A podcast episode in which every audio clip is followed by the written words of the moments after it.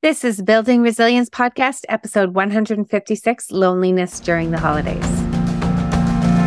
Welcome to Building Resilience, a podcast where theory, practical strategies, and inspiring stories show you how to unlock your best life. I'm your host, Leah Davidson. As a certified life coach, speech language pathologist, and nervous system resilience expert, it is my mission to teach you how to be more resilient to life's adversities. I will show you how to manage your mind, befriend your nervous system, process your emotions, and even eliminate stress. It's time to do more than just survive. It's time to thrive. Let's get started.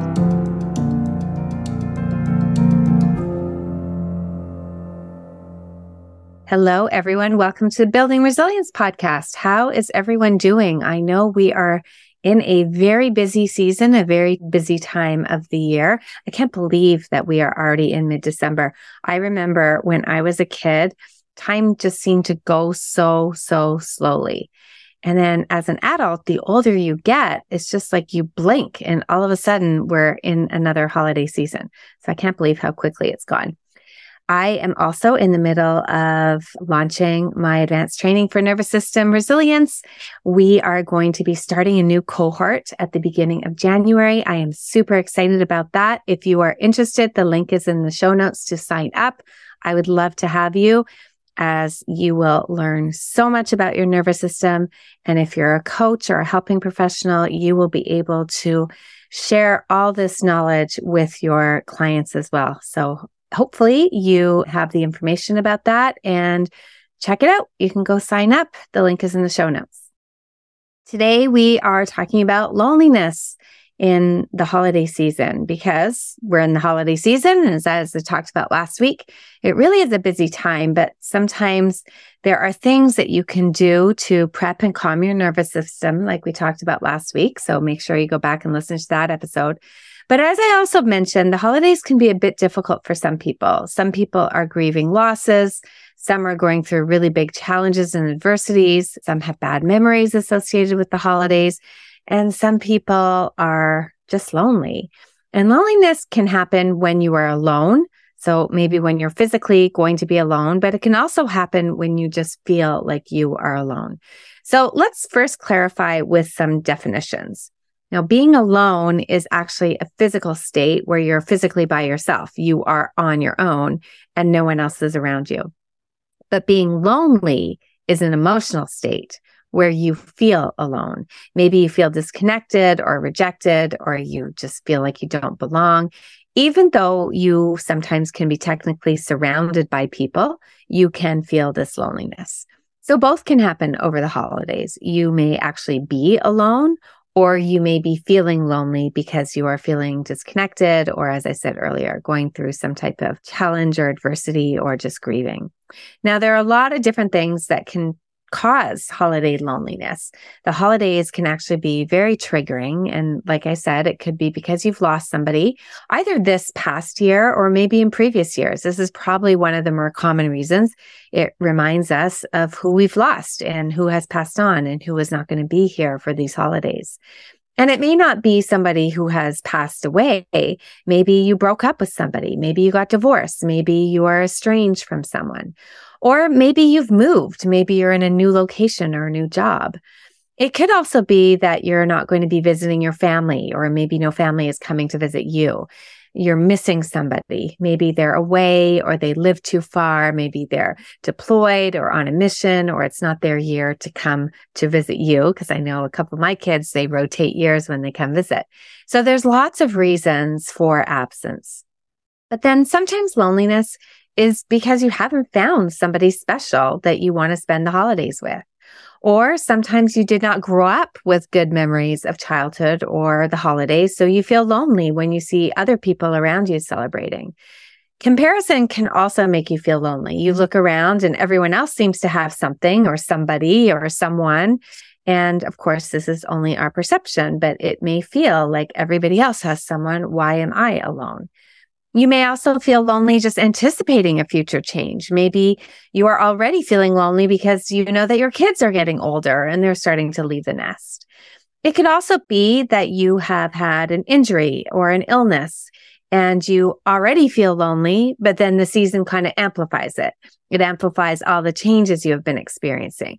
I know this is a very common one with my clients who have suffered head injuries. Maybe you also feel lonely because of some challenges that you're having right now. Maybe you are stuck in team hypo. And when you're stuck there, you're likely going to feel lots of emotions like loneliness and think lots of thoughts that will support and create that feeling. All this to say, you are not alone for feeling lonely. There are probably many, many reasons, many other reasons that I didn't list, because this is obviously not an exhaustive list. But if you feel lonely, there is often a good reason. Regardless of the reason, there are a few practical things that you can do. So practically, these are things that you can do to actually change what's going on in your circumstances. But then there are also things that you can do to help you with your mindset to change how you're thinking about things. And you probably will want to do both. If you can change things, like change your circumstances to help you, then why not? But often what happens is we can't change the actual circumstance directly. So next we try to change some surrounding circumstances. And lastly, you can just then allow your feelings and decide how you want to think about things if you can't really change any circumstance around you. So, for example, if you're feeling lonely because someone you love has passed, well, we can't really change that circumstance, but you may be able to change the circumstances around it, like reaching out to friends and family for support. But then you will also need to allow yourself to feel and to grieve. Maybe to find some peace by shifting your thoughts to thinking of fond memories or something like that. So some of the tips I'm going to offer, they're a mix of all three. Some suggestions are trying to change the actual circumstance. Sometimes it's to shift the surrounding around the circumstance. And other ones are to shift your mindset and allow your feelings. There is no right or wrong way to try to cope with loneliness during the holidays. I often tell my clients that sharing ideas does not mean that you'll always find one helpful. But what it often does is it plants a seed in your mind of something that might work for you. So while you listen to these tips and tricks and ideas, they may not completely resonate with you, but hopefully they will inspire you to come up with your own way to help yourself. So the first one I'm going to offer is to reframe your expectations. When our reality does not meet our expectations, we suffer. That pretty much is the definition of all suffering when we are fighting against reality. When reality does not meet our expectations, we suffer. Sometimes we expect things to go smoothly all the time, or that we expect people to be reaching out, or maybe we expect them to be remembering that this is going to be a hard Christmas because perhaps we've experienced a loss. But as much as people love you, they also do have their own things going on.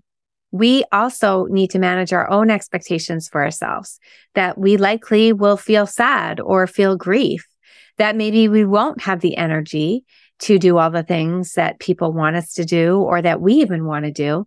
So we may need to pace ourselves. Or we may know that a certain time or activity will be really challenging. And we can anticipate that it will be challenging, that it's not going to go completely smoothly. You want to be reasonable about what you expect. It may be tough, so go easy on yourself and offer yourself lots of self compassion. The second tip is to practice equal airtime. Sometimes it's really easy to get swallowed up in feeling lonely or feeling that grief or sadness. It can be really overwhelming. We can get consumed by it.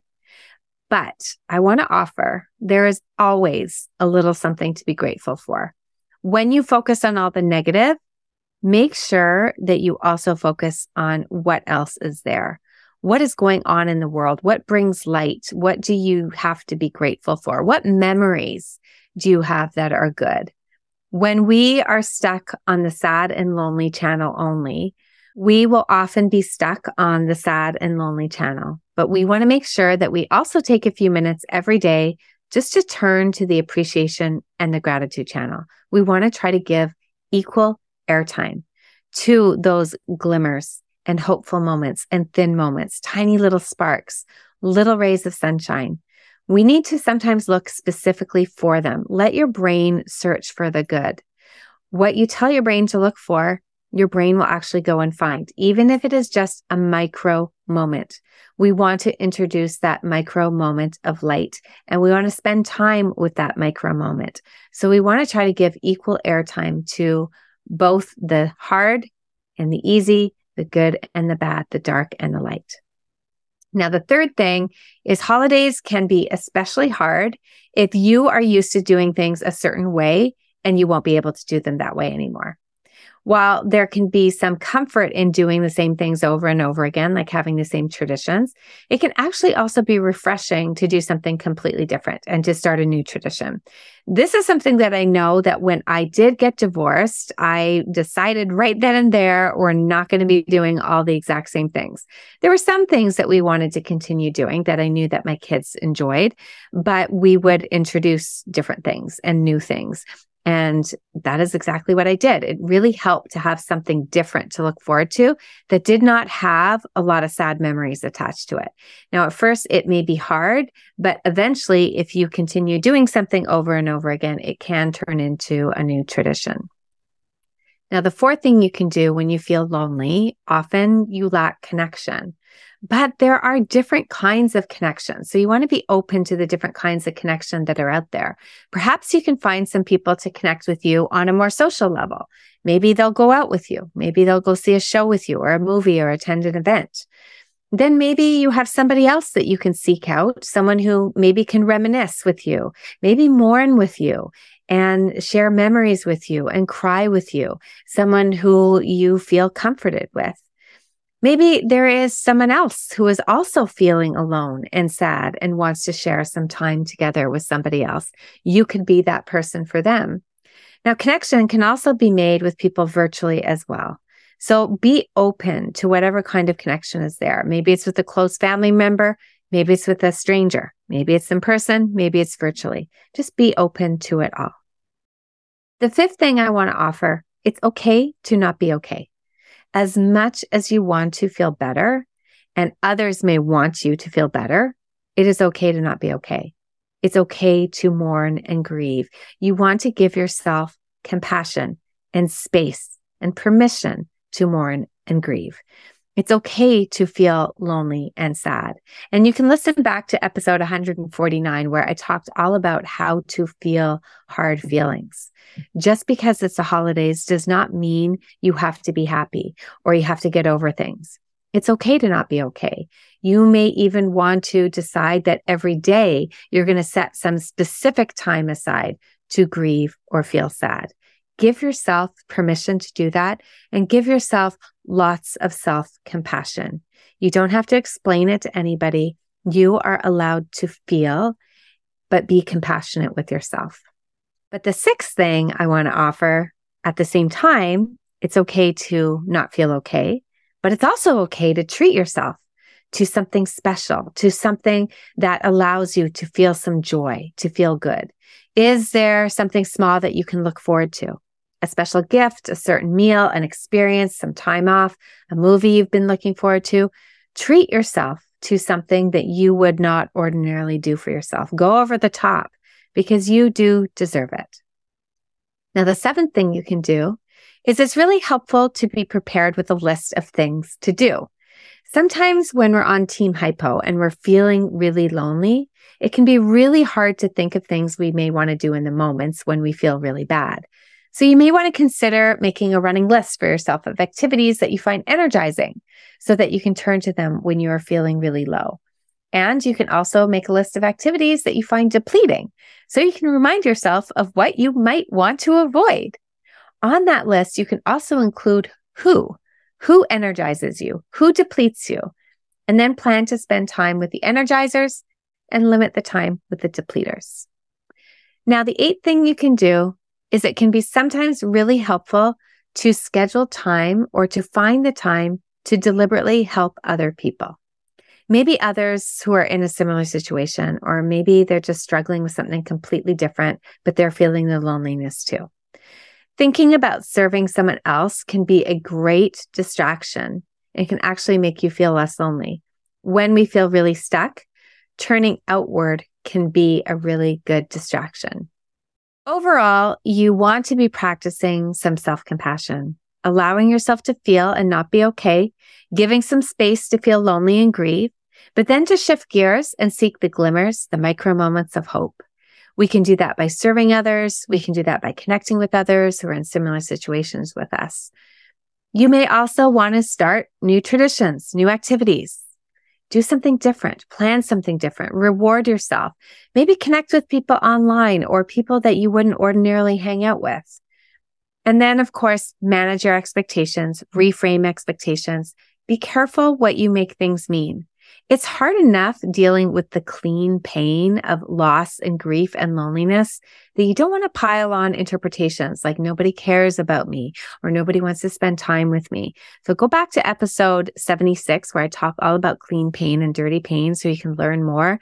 Let's just try to deal with the clean pain of the season. There's enough of that going around. We don't have to pile on all the added judgments and interpretations of the dirty pain. I also want to offer that it is good to remind yourself you are resilient. And resilient means feeling it all the sadness, the grief, the loneliness, but also the hope and the light. Take it one step at a time. Celebrate all the little wins you have. Celebrate how much courage and how brave you are. And again, lots of self compassion. You're constantly going to be throwing in there some self compassion because the holidays are difficult. These are just a few tips and ideas. Hopefully, they stimulated some of your own ideas. Hopefully, it also increased your awareness that the holidays can be really hard for many people. Think of the people in your life who needs some extra support. Who could you do with giving them a call or invite them to come over or go for a walk or a plate of cookies or a text? And I'm going to offer if your automatic answer was me, I'm the person who needs extra support. I'm the person who needs a call then I just want to offer you to turn it around and reach out to somebody else who is likely in a situation similar to yours. Be generous with your reaching out, as we never really know who is struggling this season. Sometimes it's obvious who's struggling, sometimes it's not. So let's just reach out and make sure we offer people as much kindness and compassion as possible. That's what I have for you today, and I will see you next week. Take care. Thank you for listening to the Building Resilience podcast. If you're interested in learning a little bit more about managing stress, building resilience, and leading a more purposeful life, then make sure we're connected on Instagram and Facebook at Leah Davidson Life Coaching. You can also subscribe to my weekly newsletter at www.leahdavidsonlifecoaching.com forward slash newsletter. Looking forward to connecting.